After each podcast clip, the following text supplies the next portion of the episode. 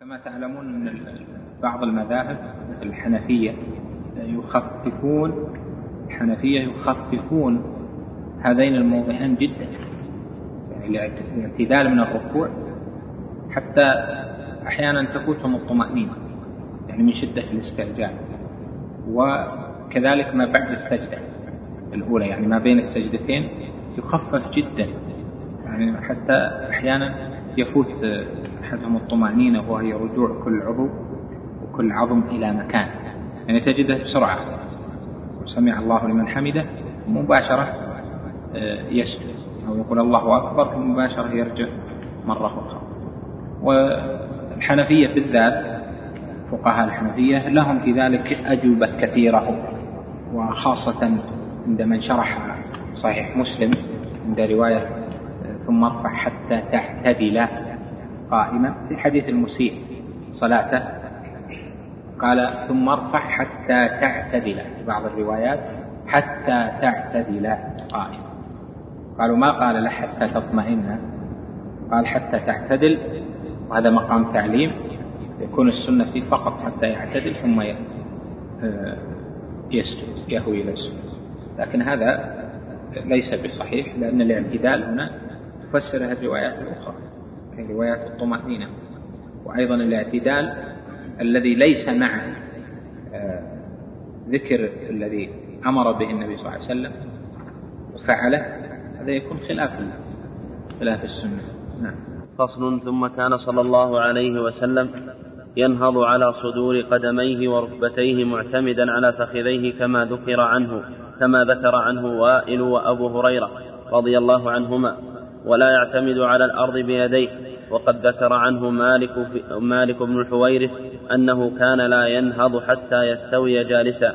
وهذه هي التي تسمى جلسة الاستراحة. واختلف الفقهاء فيها. هل هي من سنن الصلاة؟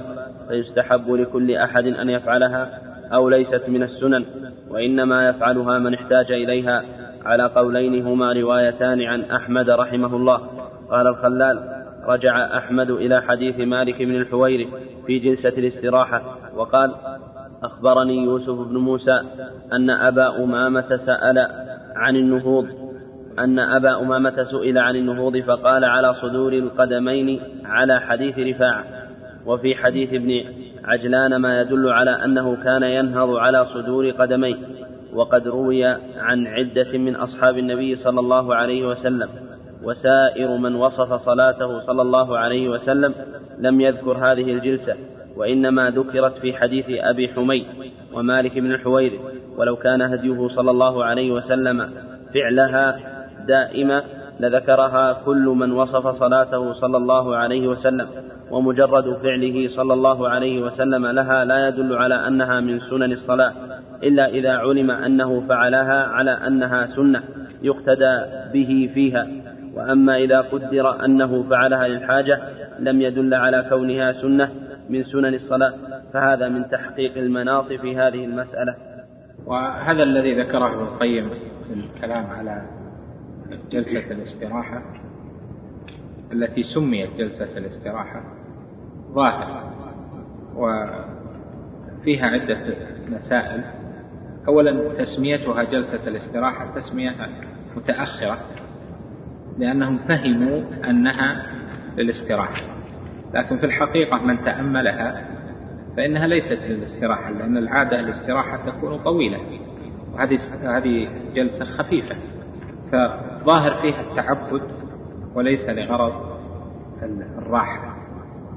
وإنما قال من قال ذلك لأنه عليه الصلاة والسلام لما كبر بدن يعني صار عنده ثقل في بدنه وكان يختصر صلاة الليل يعني إلى سبع ركعات. وكان ربما يعني حصل مع الثقل في بدنه فظنوا معه أن هذه الجلسة هي لأجل أن يستريح ثم ثم ينهض لكن القيام مرة واحدة أسهل على البدين مثلا أو على من عنده الثقل من أنه يجلس ثم بعد ذلك يتكلف القيام مرة فإذا تسميتها جلسة الاستراحة ليس بجيد الحقيقة وإن كان شائعا عند الأكثرين. المسألة الثانية هل هي سنة مطلقة؟ ظاهر الأحاديث التي مرت معك أنها ليست بسنة مطلقة وإنما النبي صلى الله عليه وسلم فعلها ونقلها عن مالك بن الحويرث نقلها عن غيره أيضا عليه الصلاة والسلام. وأكثر الأحاديث التي رواها الصحابة أنه كان ينهض على صدور قدميه ونحو ذلك ويعني من السجود مثل ما ذكر لك ابن القيم. وأكثر الصحابة لم يروا هذه الجلسة في صفة صلاته. فمن أهل العلم من آه، لم يجعلها سنة من سنن الصلاة. ومنهم من جعلها سنة مطلقة يعني في كل ركعة. والأظهر في ذلك أنها تفعل أحيانا النبي صلى الله عليه وسلم جاء في الروايات أنه فعلها في روايات أخرى لم يذكر أنه فعلها. فثبوتها سنة ظاهر لصحة الأحاديث بذلك لكن كونه يلتزمها عليه الصلاة والسلام هذا لا دليل عليه أنه يلتزمها. فإذا تفعل وتترك المسألة الثالثة متى تفعل؟ هذه يفعلها المنفرد آه، بظهور والإمام يفعلها إذا كان الذين وراءه يحسنون المتابعة. أما إذا كان الذين وراءه لا يحسنون المتابعة وقد يسابقونه فإنه يتركها لأجل ألا يحصل سنة فعلت أحيانا ويوقع الناس في مسابقة محرمة. لما؟ لأنه إذا رفع من السجود فإن موطن التكبير موطن التكبير عند الرفع من السجود. فإذا رفع يكبر. فيكون إذا جلس جلسة الجلسة هذه اللي تسمى جلسة الاستراحة إذا جلس يكون قد فرغ من التكبير. ثم بعد ذلك ينهض. إذا كان الذين وراءه يحسنون فقه هذه وأنهم ينظرون إليه. فإذا كان كبر وجلس جلسوا معه ثم بعد ذلك إذا قام تابعوه وقاموا بعد جلسة الاستراحة فهذا حسن وهو ظاهر الأدلة. أما إذا كان إذا قال الله أكبر وجلس جلسة الاستراحة آه، فإنهم يسابقونه يقومون ولم يزل.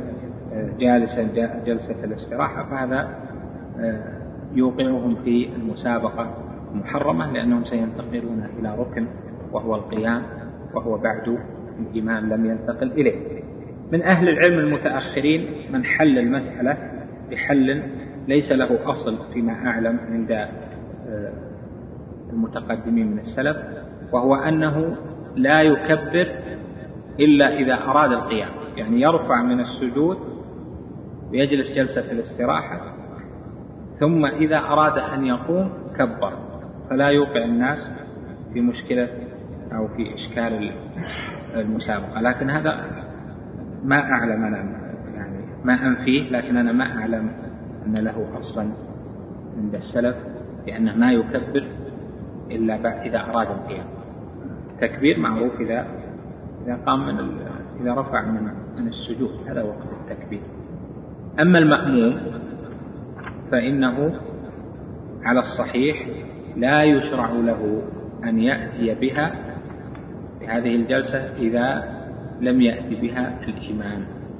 ومن أهل العلم من قال يشرع مطلقا لكن الصحيح أنه لا يأتي بها إذا لم يأتي بها الإمام. لسببين. الأول أن المتابعة المأمور بها تشمل الأفعال الظاهرة. التي هي بمثابة كأنها يعني أركان أو كأنها أركان في مثل هذا الفعل. فهو إذا لم يتابع الإمام لأن الإمام يقف يقوم وهو يخالفه ويمكث هذا فيه مخالفة وترك للمتابعة أو لظاهر المتابعة. السبب الثاني أنه يفضي هذا إلى اختلاف. المأمومين لأن مقدار الجلسة هذه الجلسة ليس فيها ذكر خاص ولا تقدر بقدر فإن بعضهم يختصرها جدا بعضهم قد يطيل. فيكون مظهر الجماعة ليس على أصله الشرعي. يكون في اختلاف يعني واحد قائم واحد لا لم يزل الثاني ما يكون فيه مظهر اجتماع على الإمام ومتابعة. ظاهرة فإذا المقصود آه، المطلوب هو أن تفعل هذه على وفق السنة. يفعلها المرء في صلاته أحيانا في صلاة النافلة أو وهو إمام إذا كان من وراءه يحسنون. ونحو ذلك. ما فيها ذكر اللي يعرف ما فيها نعم. جلسة بدون. وهذا اللي خلى بعض أكثر العلماء يقولون أنها جلسة استراحة لأنه لم يشرع لها ذكر أو لم ينقل فيها ذكر خاص. إيه إذا فعلها الإمام يفعلها المأموم إذا لأنه الإمام بيرفع من السجود بيقول الله أكبر بيجلس. المأموم بيشوفه جلس. وبيقول الله أكبر يجلس ثم إذا قام يكون معه. هذه متابعة واضحة. هذا الأكمل المتابعة ظاهرة ما يخالفها أما إذا فعلها الإمام ولم يفعلها المأموم ومعناه أنه بيحصل مسابقة للإمام يكون المأموم قائما والإمام بعد جالسا. يعني قصدك هذه بالأقوال أو بالأفعال؟ بالأمرين معي من الذي في حديث الأعرج عن أبي هريرة رضي الله عنه قال إذا كبر فكبروا ولا تكبروا حتى يكبر وإذا ركع فاركعوا ولا تركعوا حتى يركع. فالمتابعة تكون بالتكبير وبالفعل. يعني تكبر بعده وتفعل تركع بعد لهذا ينبغي للإمام أن يفقه أحكام الصلاة وهذه تظهر تظهر وين؟ السجود. يمكن تكبيرة الإحرام أو في الركوع ما تظهر كثير لكن في السجود يظهر الإمام اللي يفقه من اللي ما يفقه يعني بعض الأئمة قد أول ما يأتي يهوي للسجود يقول الله أكبر. يعني الآن رافع من الركوع انتهى ربنا ولك الحمد إلى آخره. قال الله أكبر ثم هوى. هذا يوقع أنها أن الناس يشاركونه يوافقونه. ولذلك في مثل هذا لا يجعل تكبيره في آخر انتقاله من الركوع إلى السجود. ويختصر اللفظ أيضا. ما يقول الله أكبر هذا راح وقت كثير. الله أكبر يعني بسرعة حتى ما يحصل الموافقة المكروهة. وكان إذا نهض افتتح القراءة. سمع الله لمن حمده. بعضهم يطيلها جدا.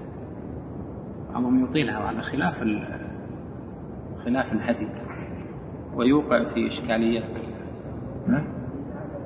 لا بعد يعني إذا انتصف إذا ركبتيه قاربت الأرض هنا يقول الله أكبر.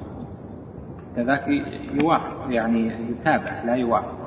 يعني إذا كبرت من أول شيء الله أكبر البعيد هم البعيد بيوافق أكيد. يعني اللي في طرف اليمين ويسار أو اللي ما عنده حس أنه بينظر ماذا فعل الإمام. هو مباشرة أو بعد ما تقول الله أكبر تنتهي هو بعضهم بعد ما تشرع في الله أكبر هو بيقول الله أكبر ويمشي معك السجود وانت لاحظها الناس قد يسجد المأموم قبل الإمام. إذا كان الإمام يكبر أول ما يذكر خاصة إذا كان الإمام حركته ثقيلة. بعضهم مثلا يكون عليه بشت وفيما يقول الله أكبر ويلف بشته وينزل. يكون بعض المأمومين سجد هذه مسائل ينبغي للإمام أن ينتبه لها. ما يوقع نفسه في الإثم لأن الإمام إذا أحسن فله ولهم وإذا أساء فعليه.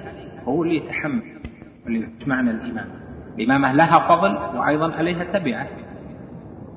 إيه. في أحد يرفع ويكبر؟ كيف؟ إيه. بوقعك هو سمع الله لمن حمده يقولها بعد ما بعد ما يرفع. لا إدراك الركوع إدراك المأموم للركعة يكون على الصحيح بإدراك الركوع. يعني إذا أدرك الركوع فإنه يدرك الركعة. تعرف قول كثير من أهل العلم أنه لا يدرك الركعة بإدراك الركوع لأن فاتته فاتحة الكتاب وفاته تكبير الركوع. ما يدركه بإدراك الركوع لكن على الصحيح أنه يدركه بإدراك الركوع لحديث أبي بكر وما في الباب أيضا. لكن هنا إذا كيف يدرك الركوع أو متى يعد مدركا للركوع؟ إذا حصل له موافقة الإمام في الركوع مطمئنا. معنى قال الله أكبر. وصلت يديه إلى ركبتيه. واستقر جذعه. واطمأن قبل أن يرفع الإمام. هذا اللي يدرك. أما الإمام يقول هذا نازل والإمام طالع ما يدرك لأن هذا حصلت موافقة لكن ما حصل طمأنينة. قد يكون اشترك معه في لحظة.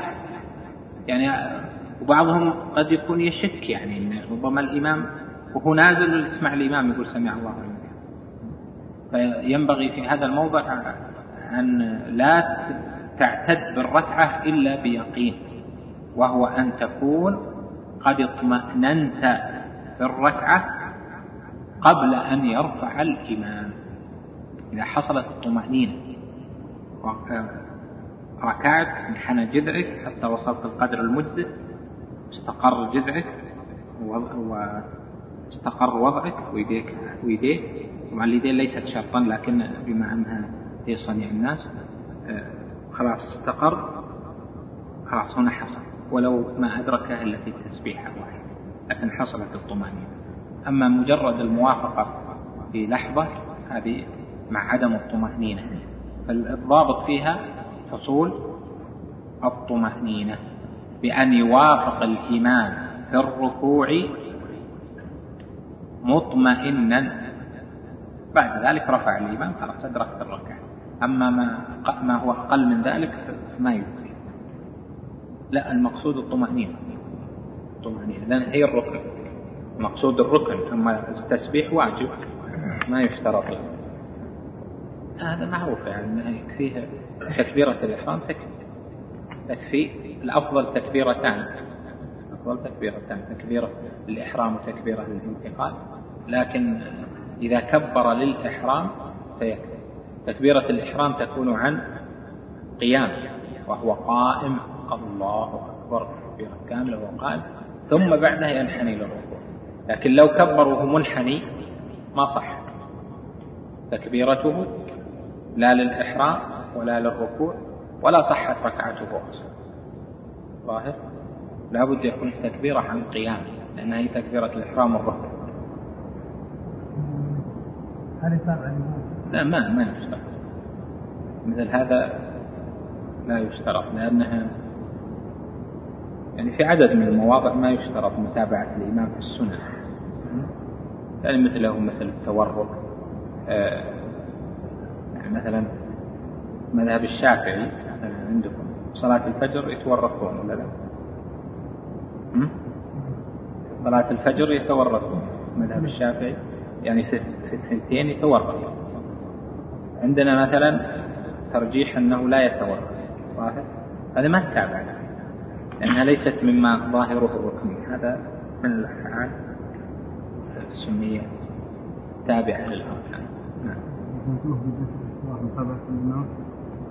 ما يتابع لأن أنا قلت كلمة في الواحد سجلها لأن ظاهرها الركنية.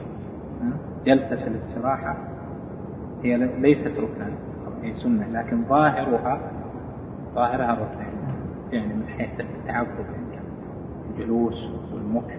مثل جلسة بين السجدتين يعني ظاهرها فلذلك لو ما حصل متابعة له بيحصل المسابقة.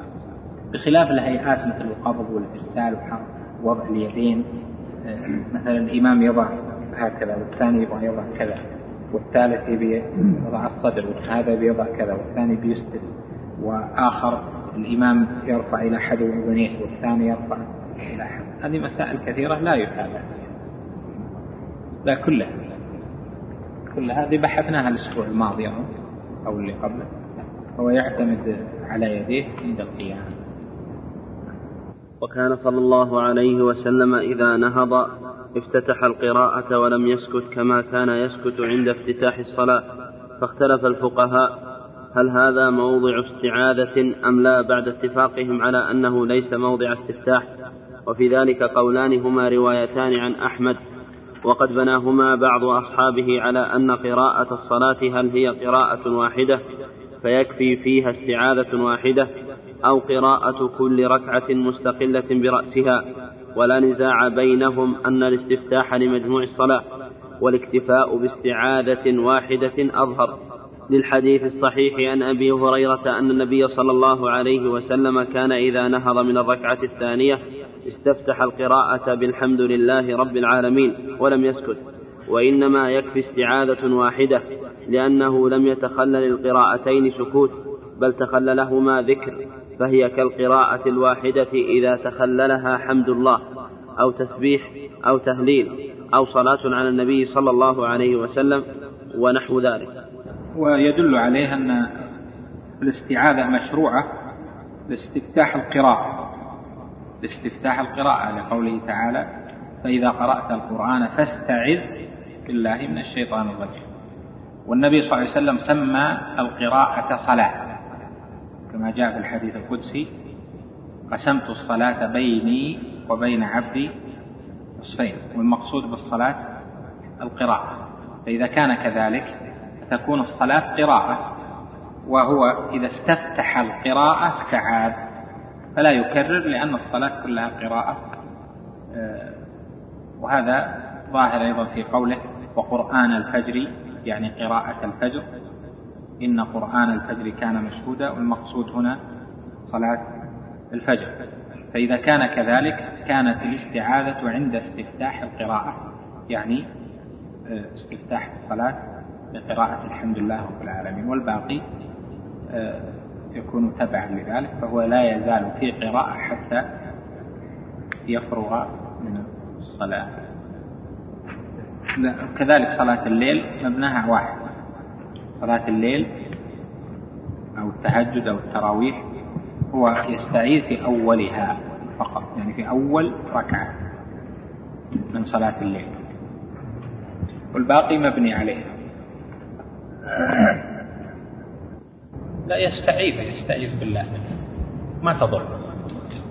ما تقع. مو معنى الرؤيا رأيت معناه أنها تقع. في بعض الرؤى مبشرات. مبشرات تشرح صدر المؤمن وتسره وتدخل السرور عليه. آه، وفي الصحيحين لم يبق من النبوة إلا المبشرات. قال وما هي؟ قال الرؤيا الصالحة. يراها المؤمن أو أو ترى منها آه، محزنات ومنها منبهات منها نذير رؤيا نذير خوف الإنسان. هذه يقع فيها. خوفه من من ذنوبه خوفه من من قرب آه، وأحيانا تكون خير له تكون محزنة تكون خير تكون خيرا له. وتحكى آه، رؤيا ثبت عن عن شخص أنه رأى كان غير محافظ على المسجد ولا من من مدة طويلة هنا. غير محافظ على المسجد ولا على الصلاة. يعني مثل من الناس المتساهلين في هذه العبادات ولا في قراءة القرآن ولا التلاوة ولا التقربات لله جل فرأى في المنام شخصا. قال له من أنت؟ يقول له قال من أنت؟ قال أنا ملك الموت. قال من تبي؟ قال أنا جايك. أنا جايك. خاف الرجل خوف شديد. وقال له أنا خلاص أنا روحي بتقبض وتقبض أنا خلها تقبض في المسجد وأنا قبضت حط له فراش في المسجد وجلس ويتلو القرآن. ولم يمت وحفظ القرآن ولازم على الصلوات. ولم يمت إلا بعدها بأكثر من 20 سنة. وفعلا ملك الموت خطاكم إلى غيركم وسيتخطى غيركم. جاية هو جاي. لكن هذا خير له أراد الله جل وعلا هدايته بهذا هذا النوع. هذا من الرؤى منها نافع ومنها ما. فإذا رأى المرء ما ما لا يسره يستعيذ بشيء. نكتفي بهذا القدر. نبينا محمد وعلى آله وصحبه أجمعين. قال العلامة ابن القيم رحمه الله تعالى وكان النبي صلى الله عليه وسلم يصلي الثانية كالأولى سواء إلا في أربعة أشياء السكوت والاستفتاح وتكبيرة الإحرام وتطويلها كالأولى. فإنه صلى الله عليه وسلم كان لا يستفتح ولا يسكت ولا يكبر للإحرام فيها. ويقصرها عن الأولى فتكون الأولى أطول منها في كل صلاة كما تقدم يقصر. يقصرها عن الأولى فتكون الأولى أطول منها في كل صلاة كما تقدم. فإذا جلس للتشهد وضع يده اليسرى على فخذه اليسرى ووضع يده اليمنى على فخذه اليمنى وأشار بإصبعه السبابة وكان لا ينصبها نصبا ولا ينيمها بل يحنيها شيئا ويحركها شيئا. كما تقدم في حديث وائل بن حجر وكان يقبض اصبعين وهما الخنصر والبنصر ويحلق حلقة وهي الوسطى مع الإبهام ويرفع السبابة يدعو بها ويرمي ببصره إليها ويبسط الكف اليسرى على الفخذ اليسرى ويتحامل عليها وأما صفة جلوسه صلى الله عليه وسلم فكما تقدم بين السجدتين سواء. يجلس على رجله اليسرى وينصب اليمنى ولم يروى عنه في هذه الجلسة غير هذه الصفة.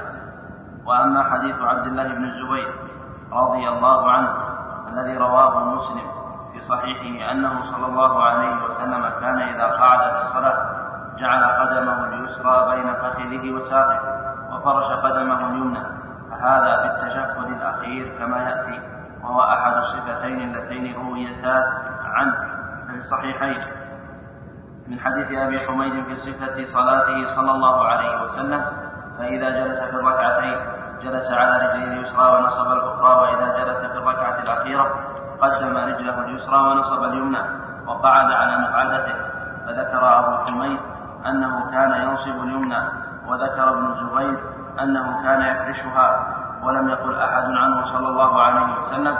إن هذه صفة جلوسه في التشهد الأول ولا أعلم أحدا قال به بل من الناس من قال يتورط في التشهدين وهذا مذهب مالك رحمه الله ومنهم من قال يفترش فيهما فينصب اليمنى ويفترش اليسرى ويجلس عليها وهو قول أبي حنيفة رحمه الله ومنهم من قال يتورك في كل تشهد يليه السلام ويفترش في غيره وهو قول الشافعي رحمه الله. ومنهم من قال يتورك في كل صلاة فيها تشهدان في الأخير منهما فرقا بين الجلوسين وهو قول الإمام أحمد رحمه وهو قول وهو قول الإمام أحمد رحمه الله. ومعنى حديث ابن الزبير رضي الله عنه أنه فرش قدمه اليمنى أنه كان يجلس في هذا الجلوس على مقعدته فتكون قدمه اليمنى مفروشة وقدمه اليسرى بين فخذه وساقه ومقعدته على الأرض. فوقع الاختلاف في قدمه اليمنى في هذا الجلوس هل كانت مفروشة أو منصوبة وهذا والله أعلم ليس اختلافا في الحقيقة. فإنه كان لا يجلس على قدمه بل يخرجها عن يمينه فتكون بين المنصوبة والمفروشة. فإنها تكون على باطنها الأيمن فهي مفروشة بمعنى أنها بمعنى أنه ليس ناصبا لها جالسا على عقبه. ومنصوبة بمعنى أنه ليس جالسا على باطنها وظهرها إلى الأرض. فصح قول أبي فصح قول أبي حميد ومن معه وقول عبد الله بن الزبير أو يقال أنه صلى الله عليه وسلم كان يفعل هذا وهذا فكان ينصب قدمه وربما فرشها أحيانا وهذا أروح لها والله أعلم. هذا الأخير هو الأسهل والأحسن. الحمد لله والصلاة والسلام على رسول الله وبعد. فهذا تتمة لسياق العلامة ابن القيم رحمه الله تعالى لصلاته عليه الصلاة والسلام.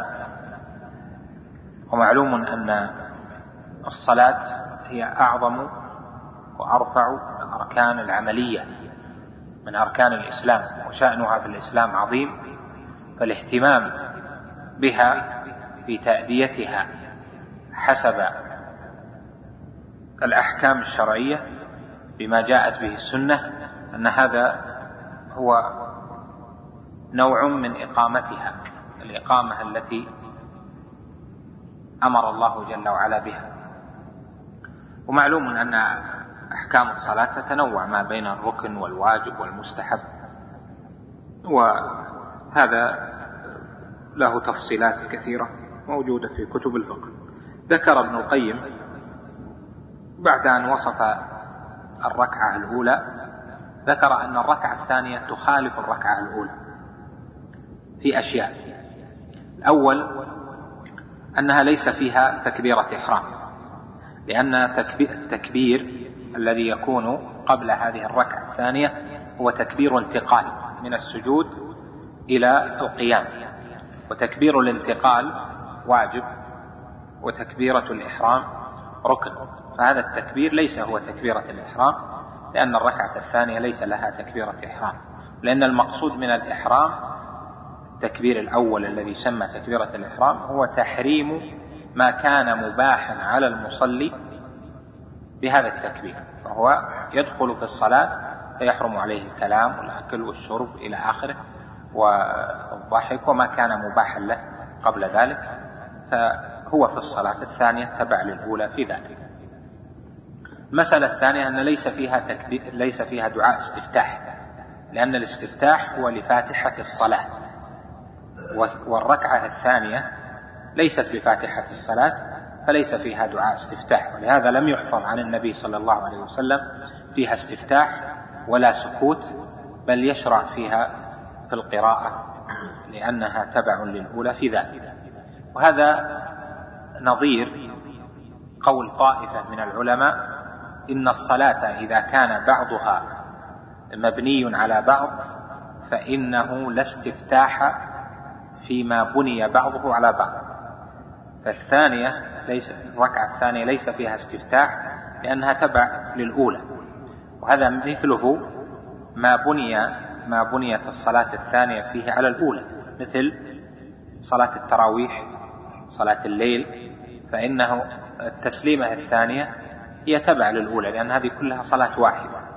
فقال طائفة من أهل العلم أنه هنا لا يستفتح بل يشرع في, الصلاة يعني في الاستعاذة والبسملة أو في البسملة وحدها ثم يكمل لأن الأولى استفتح فيها واستعاذ والصلاة هذه مبني بعضها على بعض. مثلها صلاة الضحى عندهم إذا جعلها أربع ركعات أو ست أو ثمان ركعات فإن هذه الصلاة بعضها مبني على بعض. بخلاف ما شرع منفردا يعني مثلا آه، صلاة يعني راتبة قبل الصلاة وبعدها يعني قبل الصلاة شيء وبعد الصلاة شيء آخر. فلا ينبني بعضها على بعض. وقال آخر من أهل العلم أن هذه ليست كذلك. ليست صلاة التراويح مثلا والضحى مما ينفصل. ليست مثل الركعة الثانية. هي صحيح اسم صلاة واحدة ولكن يشرع أنه ما دام أنه كبر للإحرام فتعتبر صلاة جديدة من حيث الدخول فيها. لأنه لا يلزمه الدخول فيها فما دام كبر فقد دخل فيها فهنا يشرع الاستفتاح والاستعاذة. وهذا قال به عدد من أهل العلم من المحققين أيضا. والأول أظهر في الصلاة أول أظهر في بناء بعض الصلاة على بعض. الثالث أن الثانية الركعة الثانية هل فيها استعاذة أو ليس فيها استعاذة؟ هذا أيضا مما آه، ذكرت لك أنه اختلف فيه. فمن جعل الثانية مبنية على الأولى قال لا يكرر الاستعاذة. الاستعاذة واحدة لقراءة القرآن لقوله تعالى فإذا قرأت القرآن فاستعذ بالله من الشيطان الرجيم. فلما شرع في القراءة قراءة الفاتحة في الأولى هنا استعاذ لكن إذا أراد أن يقرأ الفاتحة مرة أخرى فإنه في مقام من لم ينفصل عن القراءة. أنها قراءته متصلة فلا يحتاج إلى استعادة وفصلها بذكر أو تسبيح أو دعاء لا يعني أنه يستعيد. مثل فصل قراءة القرآن خارج الصلاة بتسبيح أو دعاء أو سؤال فإن هذا لا يقطع القراءة بل القراءة متصلة. وقال آخر لا يستعيد لأنه أراد القراءة فيستعيد والأول أظهر آه، وأصح فإنه لا يكرر الاستعاذة والنبي صلى الله عليه وسلم لم يؤثر عنه أنه كرر الاستعاذة. مما ذكره من الفروق أن الركعة الثانية فيها جلوس للتشهد. وقد يكون هذا التشهد تشهد أول في رباعية أو ثلاثية وقد يكون تشهدا أخيرا في ثنائية مثل الفجر أو في النوافل. هنا هذا التشهد ما صفته أن هذا التشهد في الركعة الثانية له أحكام. قولية وله أحكام عملية.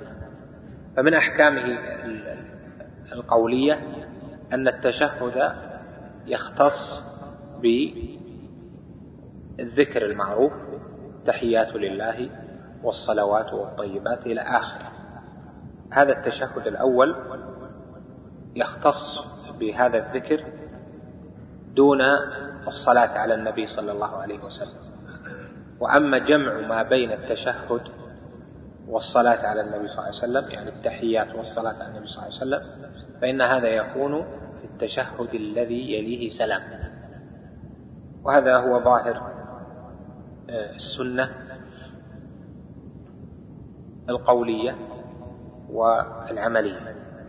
قال بعض العلماء إنه لم يدل دليل على الفرق ما بين التشهد الأخير والأول في الصلاة على النبي صلى الله عليه وسلم يعني فيما يذكر فيه إلا الدعاء. فيكون التشهد الأول والأخير عندهم في الذكر بالتحيات وبعدها الصلاة على النبي صلى الله عليه وسلم واحد. وهذا ذهب إليه طائفة ومن آخرهم سماحة الشيخ عبد العزيز بن باز رحمه الله تعالى رحمة واسعة. وهذا يحتاج إلى تأمل أن فيه نظرا. فالفرق ما بين التشهدين من حيث السنة العملية في أن التشهد الأول يكون قصيرا. ومعلوم أن الدعاء بعد الصلاة على النبي صلى الله عليه وسلم لا يطول. لهذا جاء في السنن تشبيه صلاة النبي صلى الله عليه وسلم لما جلس للتشهد الأول بأنه كأنما كان على الروض هذا يعني على الحصى الصغير المحمى يعني اللي ضربته الشمس وهو الذي يجلس عليه لن يطيل الجلوس يعني بسرعة. بخلاف الأخير فإن فيه إطالة. ثم ما استدلوا به يعني فيه بحث ربما يأتي في كلام ابن القيم إن شاء الله تعالى. أما وضع اليدين فذكر لك أن اليد اليسرى تكون آه، مضمومة الأصابع على الفخذ اليسرى التشهد الأول وأن اليد اليمنى تكون على فخذه اليمنى ويحلق بها ويرفع السبابة. ورفع السبابة وصف لك. قال لا ينيمها ولا يرفعها شديدا بل يجعلها متوسطة ويحنيها وهذا مما جاء في بعض الأحاديث أنه حناها قليلا عليه الصلاة والسلام. قال أيضا ابن القيم وربما حركها أو قال يحركها إيش؟ ويحركها شيء يعني شيء يسير مرة مرتين يحركها. وهذه أيضا من الصفات التي وقع فيها الخلاف والكلام الكثير في هيئة رفع الإصبع وفي أيضا التحريك.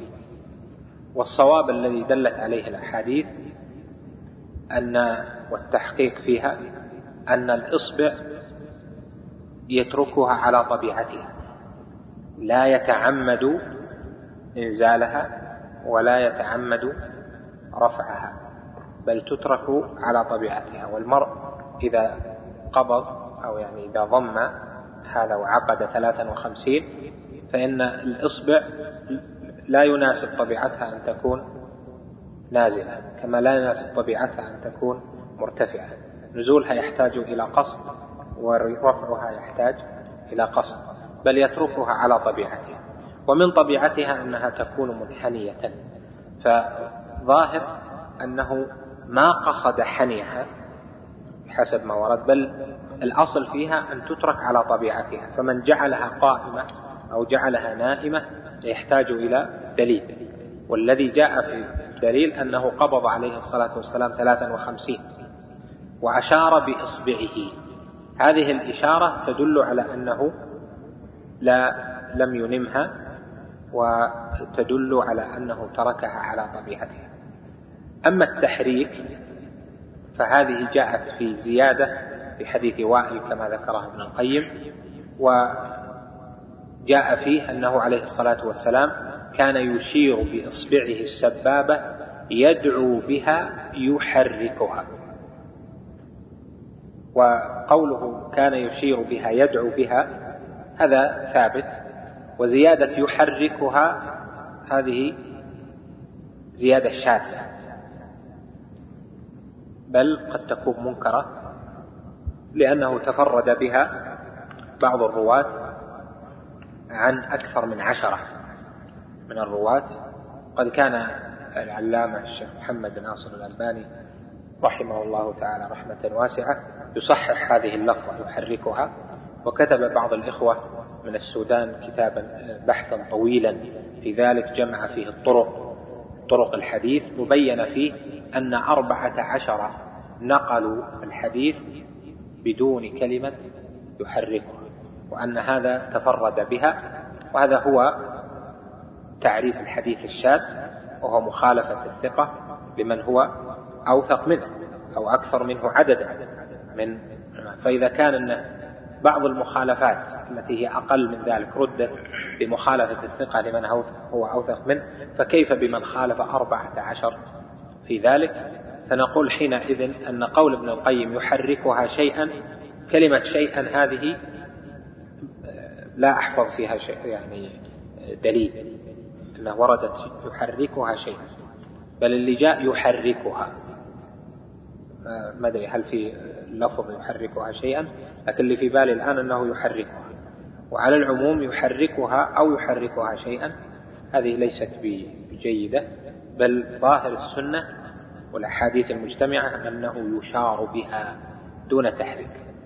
قال بعض الفقهاء كابن قدامة رحمه الله تعالى في المغني وكغيره يحركها عند ذكر الله جل وعلا. وعند التشهد يعني مثلا يقول أشهد أن لا إله إلا الله لأنه في نظره أن هذا من جنس أنه إذا ذكر الله جل وعلا بالشهادة خارج الصلاة أنه يتشهد بالسباب فيجعل الصلاة مثلها. لكن هذه تحتاج إلى دليل ولا دليل يدل عليها. فيكون حينئذ ظاهر الدليل والسنة أن الإصبع لا تحرك. بل يشار بها على طبيعتها. دليل على التوحيد وأن العبد متجه إلى ربه جل وعلا وحده فيكون ذلك مناسبا لمضمون التحيات وهو اشتمالها على الشهادة لله جل وعلا بالوحدانية. بخلاف بقية الصلاة بقية الصلاة فيها تسبيح الله جل وعلا وحمده وتمجيده وتكبيره لكن أشهد أن لا إله إلا الله هذه ليست إلا في التشهد. فلذلك ناسب أن تكون حركة أن يكون هيئة اليد اليمنى الإصبع الذي آه، ترفع به الشهادة أن يكون على هذه الهيئة ليناسب الكلام الذي يذكر العبد به ربه في هذا الموضع من الصلاة. أما شكل هيئة القدمين فإنه في التشهد الأول بالاتفاق التشهد الأول بالاتفاق فإنه ينصب اليمنى ويفرش اليسرى ويجلس عليها. أما التشهد الأخير فإنه من أغرب المسائل أن يكون للأئمة الأربعة أربعة أقوال في هذه المسألة. أربعة أقوال مختلفة. كل واحد له قول في هذه المسألة. فنجد الإمام أبا حنيفة رحمه الله يقول إنه لا يشرع التورق بل يفترش وينصب التشهد الأول والثاني وأن السنة فيه هو هو الافتراش والتورك لعارض ليس لأنه هو هيئة الصلاة لعارض فلا يحمل عليه. يعني الأحاديث. القول الثاني قول الإمام مالك رحمه الله تعالى بأنه إيش؟ يتورك في الأول والثاني يعني ضد قول أو مقابل قول أبي حنيفة. يتورك في الأول وفي الثاني. والثالث قول الشافعي رحمه الله حيث يقول إن التورك يشرع في التشهد الذي يليه السلام. لأن التشهد الذي يليه السلام يكون مظنة طول. طول لأن يعني فيها التشهد وفيها صلاة النبي صلى الله عليه وسلم والدعاء وليكون أيسر لانفتاله. إذا سلم أيسر له أنه آه، يضم رجله لأنه متورك. بخلاف ما إذا لم يكن متوركا فإنه لا يكون أيسر له. بل يحتاج حتى يلتف أو حتى يصحح جلسته أن يتورك ثم ثم يصحح والقول الثالث الأخير الرابع هو قول الإمام أحمد ومذهب طبعا الحنابلة. كل هذه مذاهب مختلفة. مذهب الإمام أحمد بأنه يفرق ما بين الركعتين والأربع أو يعني الثلاث. فإذا كانت الصلاة فيها تشهدان فإن هيئة الأول غير الثاني يفترش في الأول ويتورك في الأخير لدلالة بعض الأحاديث على ذلك. وقول الإمام أحمد وقول الشافعي قويان. أما قول الإمام أبي حنيفة وقول مالك فظاهر السنة خلاف هذين القولين. أما قول الإمام الشافعي فله وجه من النظر وقول الإمام أحمد ظاهر هو ظاهر الأحاديث. نعم. ثم كان صلى الله عليه وسلم. نكتفي بهذا. بارك الله فيكم. إي نعم. نعم. يعني إذا تساووا في الثقة. هذا ظاهر. يعني لو خالف الأقل ثقة من هو أوثق صار شاذا. يعني من هو أقل ثقة خالف من هو ثقة. نعم. وخالفه؟ خالفه عشرة ما أدري يعني وش خمسة أو عشرة كلهم أقل منه. ما أدري يعني تصورها بس. أنا عارف عارف يعني أنت تريد تقول أن أني ذكرت حالين باقي حال ثالث يعني أنا ذكرت مخالفة الثقة لمن هو أوثق منه قال العلامة ابن القيم رحمه الله تعالى ثم كان صلى الله عليه وسلم يتشهد دائما في هذه الجلسة وقول عبد الله بن الزبير أو يقال إنه صلى الله عليه وسلم كان يفعل هذا وهذا فكان ينصر ومعنى حديث ابن الزبير رضي الله عنه أنه فرش قدمه اليمنى أنه كان يجلس في هذا الجلوس على مقعدته فتكون قدمه اليمنى مفروشة وقدمه اليسرى بين فخذه وساقه ومقعدته على الأرض فوقع الاختلاف في قدمه اليمنى في هذا الجلوس هل كانت مفروشة أو منصوبة وهذا أعلم ليس اختلافا في الحقيقة فإنه كان لا يجلس على قدمه بل يخرجها عن يمينه. فتكون بين المنصوبة والمفروشة فإنها تكون على باطنها الأيمن. فهي مفروشة بمعنى أنه ليس ناصبا لها جالسا على عقبه ومنصوبة بمعنى أنه ليس بمعنى أنه ليس جالسا على باطنها وظهرها إلى وظهرها إلى الأرض. فصح قول أبي حميد ومن معه وقول عبد الله بن الزبير أو يقال إنه صلى الله عليه وسلم كان يفعل هذا وهذا فكان ينصب قدمه وربما فرشها أحيانا وهذا أروح لها والله أعلم. الحمد لله. وبعد هذه الصفة فيها بحثان. البحث الأول آه، ما ذكره ابن القيم رحمه الله من أن القدم اليمنى الصحيح أن صاحبها مخير أن يفرشها أو أن ينصبها أو أن يجعلها بين بين بحسب ما يستريح له. البحث الثاني قوله أنه أخرج يده رجله قدمه اليسرى فجعلها بين ساقه وفخذه. فهم بعضهم أن بين ساقه وفخذه أنه يرفعها فيجعل القدم بين الفخذ والساق جرما يعني بمعنى أنه يجعل الساق أسفل القدم والفخذ أعلى وتكون القدم بينهما. هذا الفهم ليس بصحيح بل هو غلط لغة وأيضا لا يناسب هيئة المصلي لما فيه من المشقة عليه.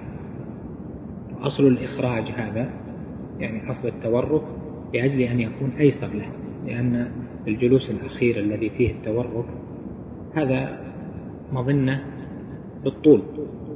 وإذا كان كذلك بعد طول الصلاة في رباعية وثلاثية مظنة للطول.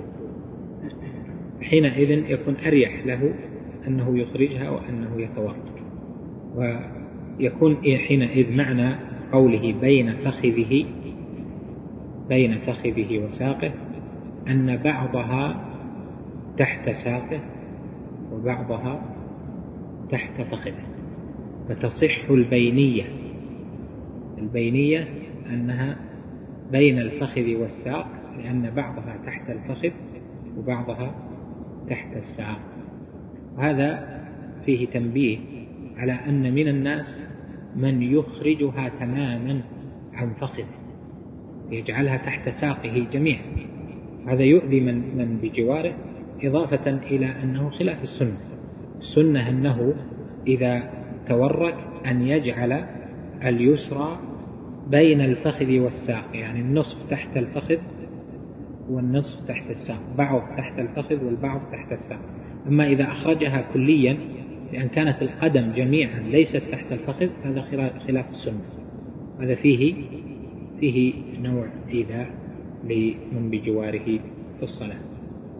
فإذا ظهر من هذا أن آه، هيئة القدم اليمنى أنها تنصب تنصب يعني السنة أنها تنصب إذا يعني في التشهد الأول أو تنصب إذا لم يتورك أنه إذا تورك فهو بالخيار إذا شاء أن ينصب أو إذا شاء أن يفرشها. ثم كان صلى الله عليه وسلم يتشهد دائما في هذه الجلسة ويعلم أصحابه أن يقولوا التحيات لله والصلوات والطيبات. السلام عليك أيها النبي ورحمة الله وبركاته. السلام علينا وعلى عباد الله الصالحين. أشهد أن لا إله إلا الله. وأشهد أن محمدا عبده ورسوله. وقد ذكر النسائي من حديث أبي الزبير عن جابر قال كان رسول الله صلى الله عليه وسلم يعلمنا التشهد كما يعلمنا السورة من القرآن. بسم الله وبالله. التحيات لله والصلوات والطيبات. السلام عليك أيها النبي ورحمة, ورحمة الله وبركاته. السلام علينا وعلى عباد الله الصالحين. أشهد أن لا إله إلا الله وأشهد أن محمدا عبده ورسوله. أسأل الله الجنة وأعوذ بالله من النار. ولم تجئ التسمية في أول التشهد إلا في هذا الحديث وله علة غير عنعنة أبي الزبير. وكان صلى الله عليه وسلم يخفف هذا التشهد جدا حتى كأنه على الرب وهي الحجارة المحماة. ولم ينقل عنه في حديث قط أنه صلى الله عليه أنه صلى عليه أنه صلى عليه وعلى آله في هذا التشهد. ولا كان أيضا يستعيذ فيه من عذاب القبر وعذاب النار وفتنة المحيا والممات وفتنة المسيح الدجال. ومن استحب ذلك فإنما فهمه من عمومات وإطلاقات قد صح تبيين موضعها وتقييدها بالتشهد الأخير. ثم كان ينهض مكبرا على صدور قدميه. هذا ذكر بعض الألفاظ الواردة في حديث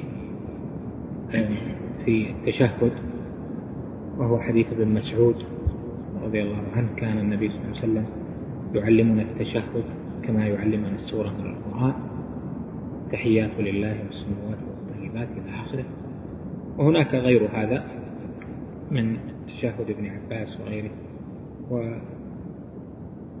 وذكر هنا أن التشهد الأول كان النبي صلى الله عليه وسلم يخففه وأنه كان عليه الصلاة والسلام كأنما يكون على الروض وهي الحجارة الحمات يعني التي أسخنتها الشمس ما يستطيع أنه يجلس مدة طويلة بل يكون عجيبا هذا يناسب التقصير.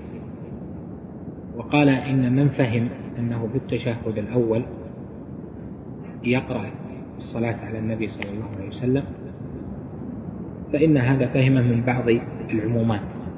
لكن هذا ليس بجيد على كلام ابن القيم وهذا إنما يكون في التشهد الأخير يعني الصلاة على النبي صلى الله عليه وسلم. وهذا الذي ذكره العلامة ابن القيم رحمه الله ظاهر لأجل أن حمل عموم كيف نصلي عليك في الحديث على التشهدين فيه احتمال. والاحتمال إذا طرأ فإنه يضعف به الاستدلال. احتمال أن يكون في الأخير واحتمال أن يكون في الأول. وإذا كان هذا الاحتمال واردا فإن المصير إلى أن التشهد الأول غير التشهد الأخير هو المتعين. التشهد الأول في أثناء الصلاة التشهد الأخير في آخر الصلاة. ويناسبه أيضا من جهة المعنى أن الصلاة على النبي صلى الله عليه وسلم تكون في آخر الصلاة وليس في أثنائها لأن الصلاة دعاء والصلاة على النبي صلى الله عليه وسلم يختم بها الدعاء. من هذه الجهة يكون تكون الصلاة عليه عليه الصلاة والسلام في آخر الصلاة لا في أثنائها وآخرها. ثم كان صلى الله عليه وسلم ينهض مكبرا على صدور قدميه وعلى ركبتيه معتمدا على فخذه كما تقدم وقد ذكر مسلم في صحيحه من حديث عبد الله بن عمر رضي الله عنهما أنه كان يرفع يديه في هذا الموضع وهي في بعض طرق البخاري أيضا على أن هذه الزيادة ليست متفقا عليها في حديث عبد الله بن عمر فأكثر رواته لا يذكرونها وقد جاء ذكرها مصرحا به في حديث أبي حميد الساعدي قال كان رسول الله صلى الله عليه وسلم إذا قام إلى الصلاة كبر ثم رفع يديه حتى يحاذي بهما منكبيه ويقيم كل عضو في موضعه ثم يقرأ ثم يرفع يديه حتى يحاذي بهما منكبيه ثم يركع ويضع راحتيه على ركبتيه معتدلا لا يصوب رأسه ولا يقنع به. ثم يقول سمع الله لمن حمده ويرفع يديه حتى يحاذي بهما منكبيه حتى يقر كل عظم حتى يقر كل عظم إلى موضعه. ثم يهوي إلى الأرض ويجافي يديه عن جنبيه. ثم يرفع رأسه ويثني رجله فيقعد عليها ويفتخ أصابع رجليه إذا سجد. ثم يكبر ويجلس على رجله اليسرى حتى يرجع كل عظم إلى موضعه ثم يقوم فيصنع في الأخرى مثل ذلك. ثم إذا قام من الركعتين رفع يديه حتى يحاذي بهما منكبيه كما يصنع عند افتتاح الصلاة. ثم يصلي بقية صلاته هكذا حتى إذا كانت السجدة التي فيها التسليم أخرج رجليه وجلس على شقه الأيسر متوركا. هذا سياق أبي حاتم في صحيحه. وهو في صحيح مسلم أيضا. وقد ذكره الترمذي مصححا له مصححا له من حديث علي بن أبي طالب رضي الله عنه عن النبي صلى الله عليه وسلم أنه كان يرفع يديه في هذه المواطن أيضا. كلام ابن القيم رحمه الله واضح ظاهر العلماء لهم في الرفع أقوال. منهم من يقول إنه لا يرفع إلا لا يرفع يديه إلا مع تكبيرة الإحرام. هذا قول أهل الرأي والحنفية لأن الرفع إنما هو في أوله بتكبيرة الإحرام. والثاني أن الرفع يكون في ثلاثة مواضع قول الثاني وهي عند تكبيرة الإحرام عند الركوع والرفع من الركوع. وهذا هو قول الحنابلة وهو المشهور عن الإمام أحمد رحمه الله تعالى. وذلك لثبوت الدليل في هذه الثلاث لأن الرابع الذي سيأتي كما ذكر ابن القيم عندهم فيه نظر من حيث ثبوته ويصححون وقفه على على الصحابي ولا يثبتون رفعه للنبي صلى الله عليه وسلم. القول الثالث هو قول أهل الحديث ورواية أيضا عن الإمام وجماعة من المحققين وهو الذي عليه الفتوى أن الرفع السنة فيه أن يكون في أربعة مواضع. ثلاثة هذه وإذا قام من الركعتين إلى الثالثة. هذا القول هو الصحيح لصحة ذلك وليس من حديث ابن عمر فقط بل كما سمعت الآن من حديث أبي حميد من حديث آه، غيرهما أيضا. فصح لنا هنا أن السنة أن الرفع في أربعة مواضع. ثلاثة منها ظاهر. جدا الدليل بها. أول تكبيرة الإحرام عند الركوع والرفع من الركوع. والرابع أيضا صحيح بثبوت الدليل به وإن كان أقل يعني من حيث الثبوت من آه، الرفع في المواطن الثلاث. يعني من حيث ثبوت الدلالة ليس من حيث الثبوت الحديثي من حيث الثبوت والدلالة كلام ابن القيم رحمه الله واضح ظاهر آه،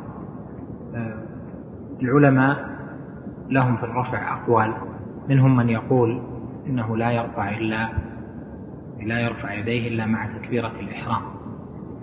هذا قول أهل الرأي والحنفية لأن الرفع إنما هو في أوله بتكبيرة الإحرام. والثاني أن الرفع يكون في ثلاثة مواضع وهي عند تكبيرة الإحرام عند الركوع والرفع من الركوع. وهذا هو قول الحنابلة وهو المشهور عن الإمام أحمد وذلك لثبوت الدليل في هذه الثلاث لأن الرابع الذي سيأتي كما ذكر ابن القيم عندهم فيه نظر من حيث ثبوته ويصححون وقفه على على الصحابي ولا يثبتون رفعه للنبي صلى الله عليه وسلم. القول الثالث هو قول أهل الحديث ورواية أيضا عن الإمام وجماعة من المحققين وهو الذي عليه الفتوى أن الرفع السنة فيه أن يكون في أربعة مواضع ثلاثة هذه وإذا قام من الركعتين إلى الثالثة. هذا القول هو الصحيح لصحة ذلك وليس من حديث ابن عمر فقط بل كما سمعت الآن من حديث أبي حميد ومن حديث غيرهما أيضا. فصح لنا هنا أن السنة أن الرفع في أربعة مواضع ثلاثة منها ظاهر جدا الدليل بها. أول تكبيرة الإحرام عند الركوع والرفع من الركوع. والرابع أيضا صحيح لثبوت الدليل به. وإن كان أقل يعني من حيث الثبوت من آه، الرفع في المواطن الثلاث. يعني من حيث ثبوت الدلالة ليس من حيث الثبوت الحديثي من حيث الثبوت والدلالة لكن كلها سنة وهذا هو مذهب أهل الحديث في هذه المسألة. نعم. ثم كان يقرأ الفاتحة وحدها ولم يثبت عنه أنه قرأ في الركعتين الأخريين بعد الفاتحة شيئا. وقد ذهب الشافعي في أحد قوليه وغيره إلى استحباب القراءة بما زاد على الفاتحة في الأخريين. واحتج لهذا القول بحديث أبي سعيد الذي في الصحيح. حجرنا قيام رسول الله صلى الله عليه وسلم في الظهر في الركعتين الأوليين قدر قراءة ألف لام ميم تنزيل السجدة وحجرنا قيامه في الركعتين الأخريين قدر النصف من ذلك وحجرنا قيامه في الركعتين الأوليين من العصر على قدر قيامه في الركعتين الأخريين من الظهر وفي الأخريين من العصر على النصف من ذلك وحديث أبي قتادة المتفق عليه ظاهر في الاقتصار على فاتحة الكتاب في الركعتين الأخريين. قال أبو قتادة رضي الله عنه وكان رسول الله صلى الله عليه وسلم يصلي بنا فيقرأ في الظهر والعصر في الركعتين الأوليين بفاتحة الكتاب وسورتين ويسمعنا الآية أحيانا زاد مسلم ويقرأ في الأخريين بفاتحة الكتاب والحديثان والحديثان غير صريحين في محل النزاع وأما حديث أبي سعيد فإنما هو حجر منهم وتخمين ليس إخبارا عن تفسير نفس فعله صلى الله عليه وسلم. وأما حديث أبي قتادة فيمكن أن يراد به أنه كان يقتصر على الفاتحة وأن يراد به أنه لم يكن يخل بها في الركعتين الأخريين بل كان يقرأها فيهما كما كان يقرأها في الأوليين فكان يقرأ الفاتحة في كل ركعة. وإن كان حديث أبي قتادة في الاختصار أظهر فإنه في معرض التقسيم فإنه في معرض التقسيم. فإذا قال كان يقرأ في الأوليين بالفاتحة والسورة وفي الأخريين بالفاتحة كان كالتصريح في اختصاص كل قسم بما ذكر فيه. وعلى هذا فيمكن أن يقال إن هذا أكثر فعله وربما قرأ في الركعتين الأخريين بشيء فوق الفاتحة كما دل عليه حديث أبي سعيد. وهذا كما أن هديه صلى الله عليه وسلم كان تطويل القراءة في الفجر وكان يخففها أحيانا وتخفيف قراءة وتخفيف القراءة في المغرب وكان يطيلها أحيانا وترك القنوت في الفجر وكان يقنت فيها أحيانا والإسرار في الظهر والعصر بالقراءة وكان يسمع الصحابة الآية فيها أحيانا وترك الجهر بالبسملة وكان يجهر بها أحيانا. والمقصود أنه كان يفعل في الصلاة شيئا أحيانا لعارض لم يكن من فعله الراتب. ومن هذا لما بعث صلى الله عليه وسلم فارسا طليعة ثم قام إلى الصلاة وجعل يلتفت في الصلاة إلى الشعب الذي يجيء منه الطليعة. ولم يكن من هديه صلى الله عليه وسلم الالتفات في الصلاة. وفي صحيح البخاري عن عائشة رضي الله عنها قالت سألت رسول الله صلى الله عليه وسلم عن الالتفات في الصلاة فقال هو اختلاس يختلسه الشيطان من صلاة العبد. وفي الترمذي من حديث سعيد بن المسيب عن أنس رضي الله عنه قال قال لي رسول الله صلى الله عليه وسلم يا بني إياك والالتفات في الصلاة فإن الالتفات في الصلاة هلكة فإن كان ولا بد ففي التطوع لا في الفرض ولكن للحديث علتان. إحداهما أن رواية سعيد أن رواية سعيد عن أنس لا تعرف. الثانية أن في طريقه علي أن في طريقه علي بن علي بن زيد بن جدعان. أن في طريقه علي بن زيد بن جدعان. وقد ذكر البزار في مسنده من حديث يوسف بن عبد الله بن سلام عن أبي الدرداء عن النبي صلى الله عليه وسلم لا صلاة للملتفت. فأما حديث ابن عباس أن رسول الله صلى الله عليه وسلم كان يلحظ في الصلاة يمينا وشمالا ولا ينوي عنقه خلف ظهره فهذا حديث لا يثبت. قال الترمذي فيه حديث غريب ولم يزد. وقال الخلال أخبرني الميموني أن أبا عبد الله قيل له إن بعض الناس أسند أن النبي صلى الله عليه وسلم كان يلاحظ في الصلاة فأنكر ذلك إنكارا شديدا حتى تغير وجهه وتغير لونه وتحرك بدنه. ورأيته في حال ما رأيته في حال ما رأيته في حال قط أسوأ منها. وقال النبي صلى الله عليه وسلم كان يلاحظ في الصلاة يعني أنه أنكر ذلك وأحسبه قال ليس له إسناد. وقال من روى هذا؟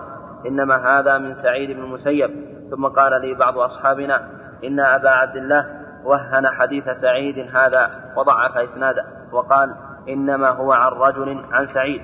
وقال عبد الله بن أحمد حدثت, حدثت أبي بحديث حسان بن إبراهيم عن عبد الملك الكوفي. قال سمعت العلاء. قال سمعت مكحولا يحدث عن أبي أمامة ووافلة. كان النبي صلى الله عليه وسلم إذا قام إلى الصلاة لم يلتفت يمينا ولا شمالا ورمى ببصره في موضع سجوده فأنكره جدا وقال اضرب عليه. فأحمد رحمه الله أنكر هذا وهذا وكان إنكاره للأول أشد لأنه باطل سندا ومتنا والثاني إنما أنكر سنده وإلا فمتنه غير منكر والله أعلم.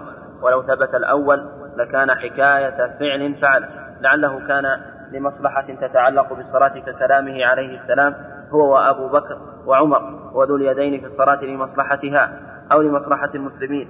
كالحديث الذي رواه أبو داود عن أبي كبشة السلولي عن سهل بن الحنظلية قال ثوب بالصلاة يعني صلاة الصبح فجعل رسول الله صلى الله عليه وسلم يصلي وهو وهو يلتفت إلى الشعب.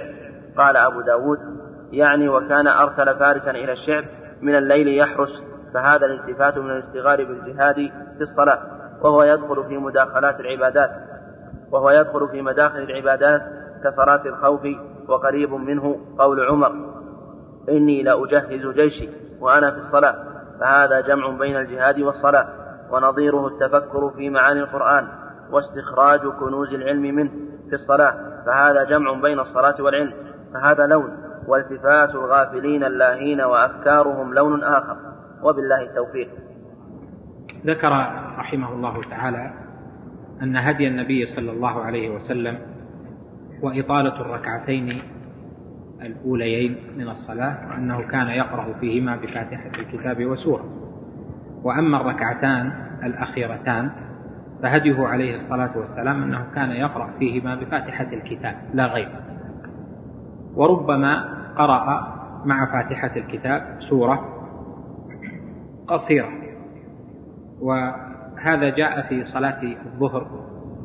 ومن أهل العلم من جعلها في كل الصلوات. ومنهم من جعل ذلك خاصا بصلاة الظهر دون غيرها من الصلوات. والأصل في ذلك أنه يتقيد بما ورد دون القياس في ذلك. لا يقال إذا ثبت في صلاة الظهر أنه يعدى إلى جميع الصلوات فيقرأ في كل رباعي بل قد يكون لصلاة الظهر ما ليس لغيرها من الأحكام كالقراءة في الثالثة والرابعة أحيانا بقراءة قصيرة. أما المسألة الثانية فهي مسألة الالتفات في الصلاة. والالتفات من جنس أفعال. أخرى كان عليه الصلاة والسلام ربما فعلها في الصلاة لمصلحتها أو لمصلحته هو عليه الصلاة والسلام أو لمصلحة المسلمين. من جنس التقدم والتأخر ومن جنس بعض الالتفات اليسير ومن جنس آه، ترك بعض الخشوع كحمله لبنته عليه الصلاة والسلام. ومن جنس إذا ركع آه، إذا سجد وضعها فإذا قام حملها. وأشبه ذلك انشغال القلب بما هو فيه المصلحة. فهذا الشيء الذي يكون لعارض ولمصلحة دينية متعدية فإنه لا بأس به. وذكر بحث الالتفات. والالتفات كما ثبت في الحديث الصحيح اختلاس يختلسه الشيطان من صلاة العبد لأن الالتفات فيه ترك للخشوع والخشوع في الصلاة هو إقبال العبد على صلاته بنظره إلى موضع سجوده وإقباله على ربه وحضور قلبه والالتفات التهاء عن الصلاة والتلاوة والذكر إلى النظر يمينا أو شمالا. وهذا الالتفات اختلاس يعني أنه نقص ينقص من الصلاة. ومعنى هذا الالتفات الذي ينقص من الصلاة هو التفات الرأس. لأن يلتفت عن يمينه أو يلتفت عن شماله قليلا أما إذا بلغ به الالتفات أن يحول جهته جهة الإنسان إلى غير القبلة كأن اتجه من الغرب إلى الشمال أو من الغرب إلى الجنوب فهذا يبطل الصلاة. ليس هذا من الاختلاس هذا من مما يبطل الصلاة أصلا. لكن إذا كان الالتفات لمصلحة شرعية فإنه لا بأس بذلك. مثل أن النبي صلى الله عليه وسلم أرسل فارسا فلما صلى الفجر ليأتيه, ليأتيه بالخبر فلما صلى الفجر جعل ينظر يلتفت إلى الشعب وينظر. هذا في مصلحة. عظيمة. يريد أن ينظر هل أتى ليخبر بالخبر ويطمئن عليه ونحو ذلك. وكذلك التفات الرجل لشيء عنده يخشى من أذيته لغيره من أذيته لغيره أو التفات يراعي حال مريض عنده. إذا يصلي ولكن بين حين وآخر يلتفت ينظر إلى هذا المريض لأجل أن لا يصيبه شيء أو إلى طفل ألا إذا كان على شيء لا يأتيه شيء يؤذيه أو نحو ذلك فهذه مصلحة متعدية لأنها ليست من اللهو وليست من الذهاب عن آه، الإقبال على الله لكن هو يشغله الشيء عن ذلك. والنبي عليه الصلاة والسلام كان يدخل في الصلاة يريد أن يطيلها. قال عليه الصلاة والسلام إني لا أستفتح الصلاة أريد إطالتها فأسمع بكاء الصبي فأخففها خشية الفتنة أو مخافة الفتنة على أمه لأن كثرة البكاء الأم تشتغل شغلا كثيرا وتطيل الصلاة فقد تسيء الظن بالصلاة نفسها أو بالتلاوة أو قد تكره هذه الإطالة لذلك. فترك أو سد باب اختتام بعض المسلمين بفعل من الأفعال في الصلاة هذا مشروع كما دل عليه النبي صلى الله عليه وسلم. نكتفي بهذا القدر. وذكر حديث عمر إني لا أجهز الجيش في الصلاة. هذا من التفكير في الجهاد. وهذا مصلحة متعدية. والصلاة خشوعها وحضور القلب فيها مصلحته قاصرة على عمر رضي الله عنه. لكن تجهيز الجيش في وقت قد يفوت ومناورات أو أن العدو سيقرب أو نحو ذلك أو يخشى من غائلة هذا مصلحته متعدية. ومثله تفكر طالب العلم في بعض الآيات آه، وتفسيرها فإن هذا مصلحته أيضا متعدية. هذا ليس كلهو والتفات العابثين اللاهين. نكتفي بهذا القدر. فهديه صلى الله عليه وسلم الراتب إطالة الركعتين الأوليين من الرباعية على الأخريين وإطالة الأولى من الأوليين على الثانية. ولهذا قال سعد لعمر أما أنا فأطيل في الأوليين وأحذف في الأخريين. ولا آل أن أقتدي بصلاة رسول الله صلى الله عليه وسلم. وكذلك كان هديه صلى الله عليه وسلم إطالة صلاة الفجر على سائر الصلوات كما تقدم. قالت عائشة رضي الله عنها فرض الله الصلاة ركعتين ركعتين فلما هاجر رسول الله صلى الله عليه وسلم زيد في صلاة الحضر إلا الفجر فإنها أقرت على حالها من أجل طول قراءة والمغرب لأنها وتر النهار رواه أبو حاتم. ابن حبان في صحيحه وأصله في صحيح البخاري. وهذا كان هديه في سائر صلاته إطالة أولها على آخرها كما فعل في الكسوف وفي قيام الليل لما صلى ركعتين طويلتين ثم ركعتين وهما دون اللتين قبلهما ثم ركعتين وهما دون اللتين قبل حتى أتم صلاته. ولا يناقض هذا افتتاحه صلى الله عليه وسلم صلاة الليل بركعتين خفيفتين وأمره بذلك لأن هاتين الركعتين مفتاح قيام الليل فهما بمنزلة سنة الفجر وغيرها وكذلك الركعتان اللتان كان يصليهما أحيانا بعد وتره تارة جالسا وتارة قائما مع قوله جعلوا آخر صلاتكم بالليل وترا فإن هاتين الركعتين لا تنافيان هذا الأمر كما أن المغرب وتر للنهار وصلاة السنة دفعا بعدها لا يخرجها عن كونها وترا للنهار. وكذلك الوتر لما كان عبادة مستقلة وهو وتر الليل كانت الركعتان بعده جاريتين مجرى سنة المغرب من المغرب. ولما كان المغرب فرضا أكثر من محافظته على سنة الوتر. وهذا على أصل من يقول بوجوب الوتر ظاهر نعم. جدا وسيأتي مزيد كلام في هاتين الركعتين إن شاء الله تعالى. وهي مسألة شريفة. لعلك لا تراها في مصنف. وبالله التوفيق.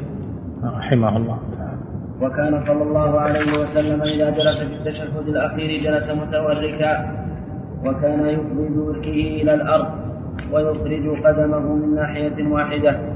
فهذا أحد الوجوه الثلاثة التي رويت عنه صلى الله عليه وسلم في التورك ذكره أبو داود في حديث أبي حميد الساعدي من طريق عبد الله بن لهيعة.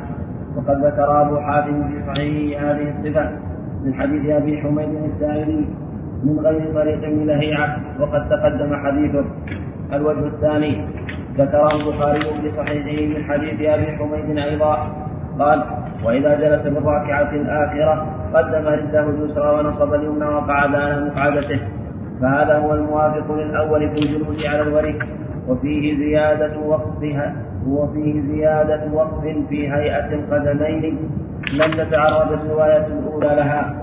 الوجه الثالث ما ذكره مسلم في صحيحه من حديث عبد الله بن الزبير أنه صلى الله عليه وسلم كان يجعل قدمه اليسرى بين فخذه وساقه ويفرش قدمه اليمنى وهذه هي الصفة التي اختارها أبو القاسم أبو القاسم الخرقي في مختصره.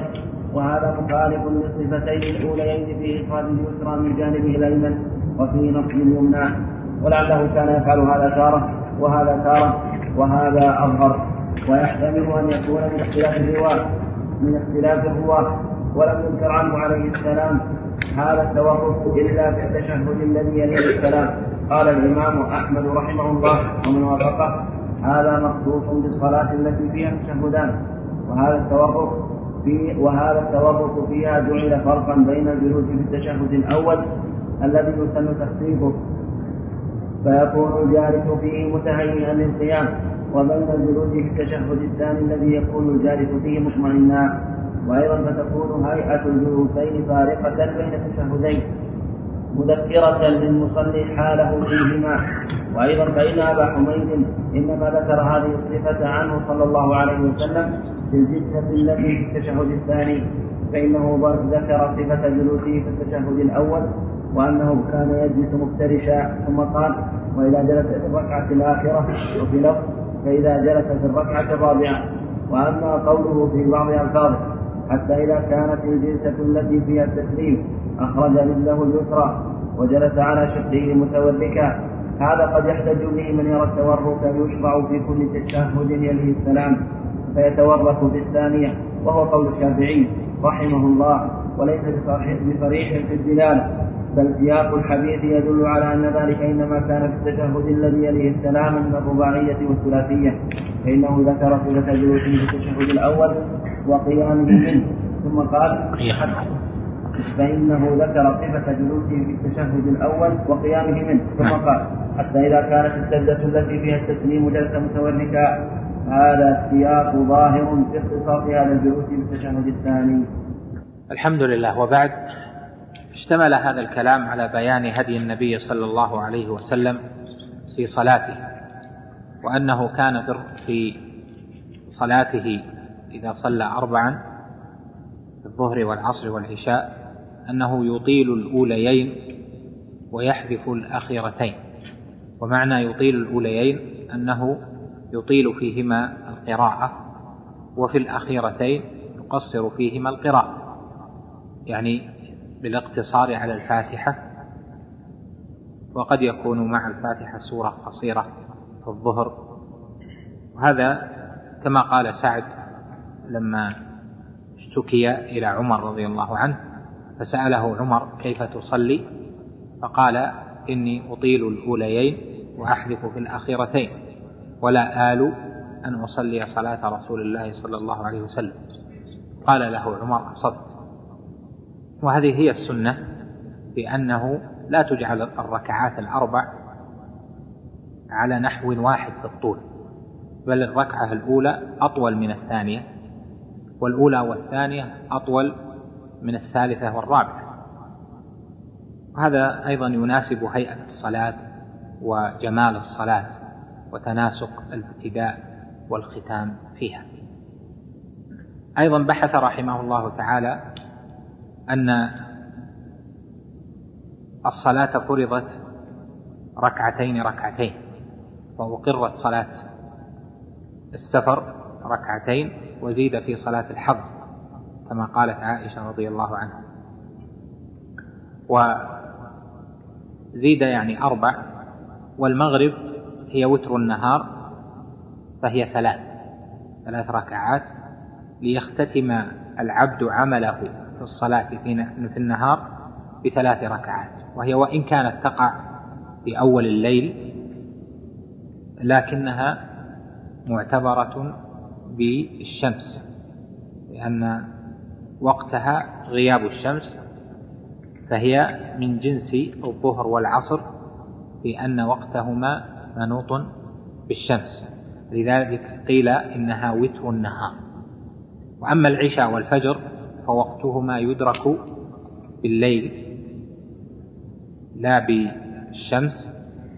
لهذا صارتا مستقلتين وليستا تابعتين للنهار.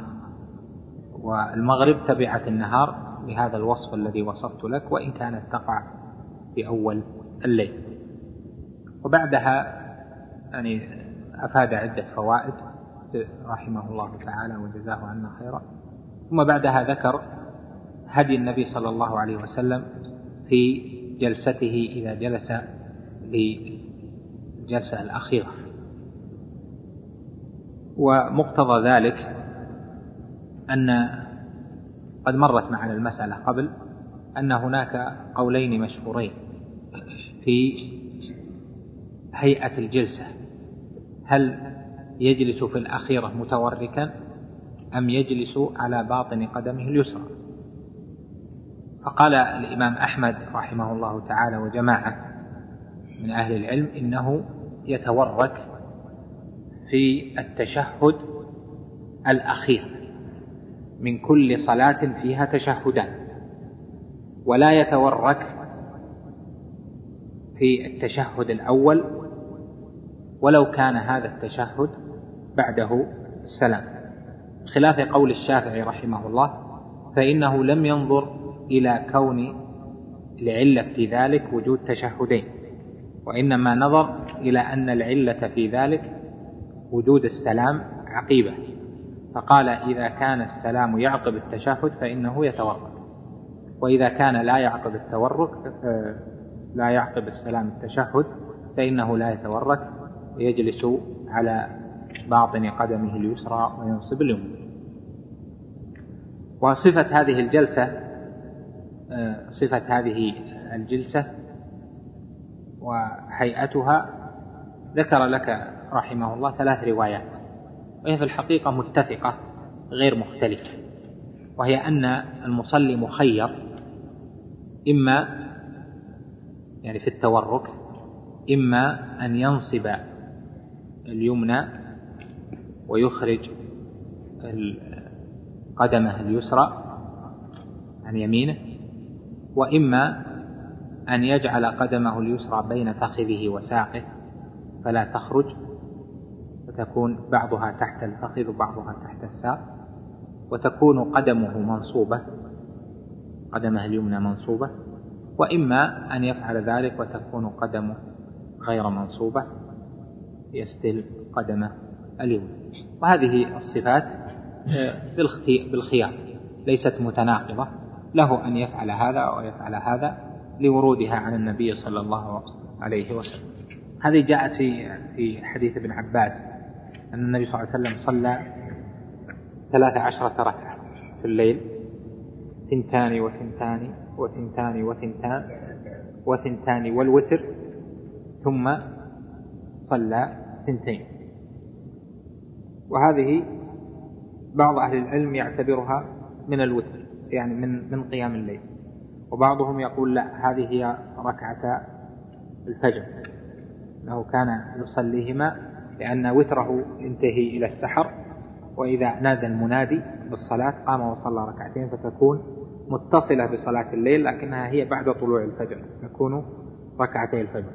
والصحيح في هذا أنهما صلاة مستقلة ليست بعد الفجر وأنه آه، للمرء أن يصليها آه، اتباعا للسنة ولا ينافي ذلك أن يختم آه، صلاته بوتر اجعلوا آخر صلاتكم بالليل وترا لأن هذا كان غالب حال النبي صلى الله عليه وسلم أنه يجعل الوتر آخر صلاة لكن ربما صلى ركعتين بعدها كما دل عليه حديث ابن عباس وأكثر الأحاديث فيها أنه ينهي الصلاة عليه الصلاة والسلام بالوتر.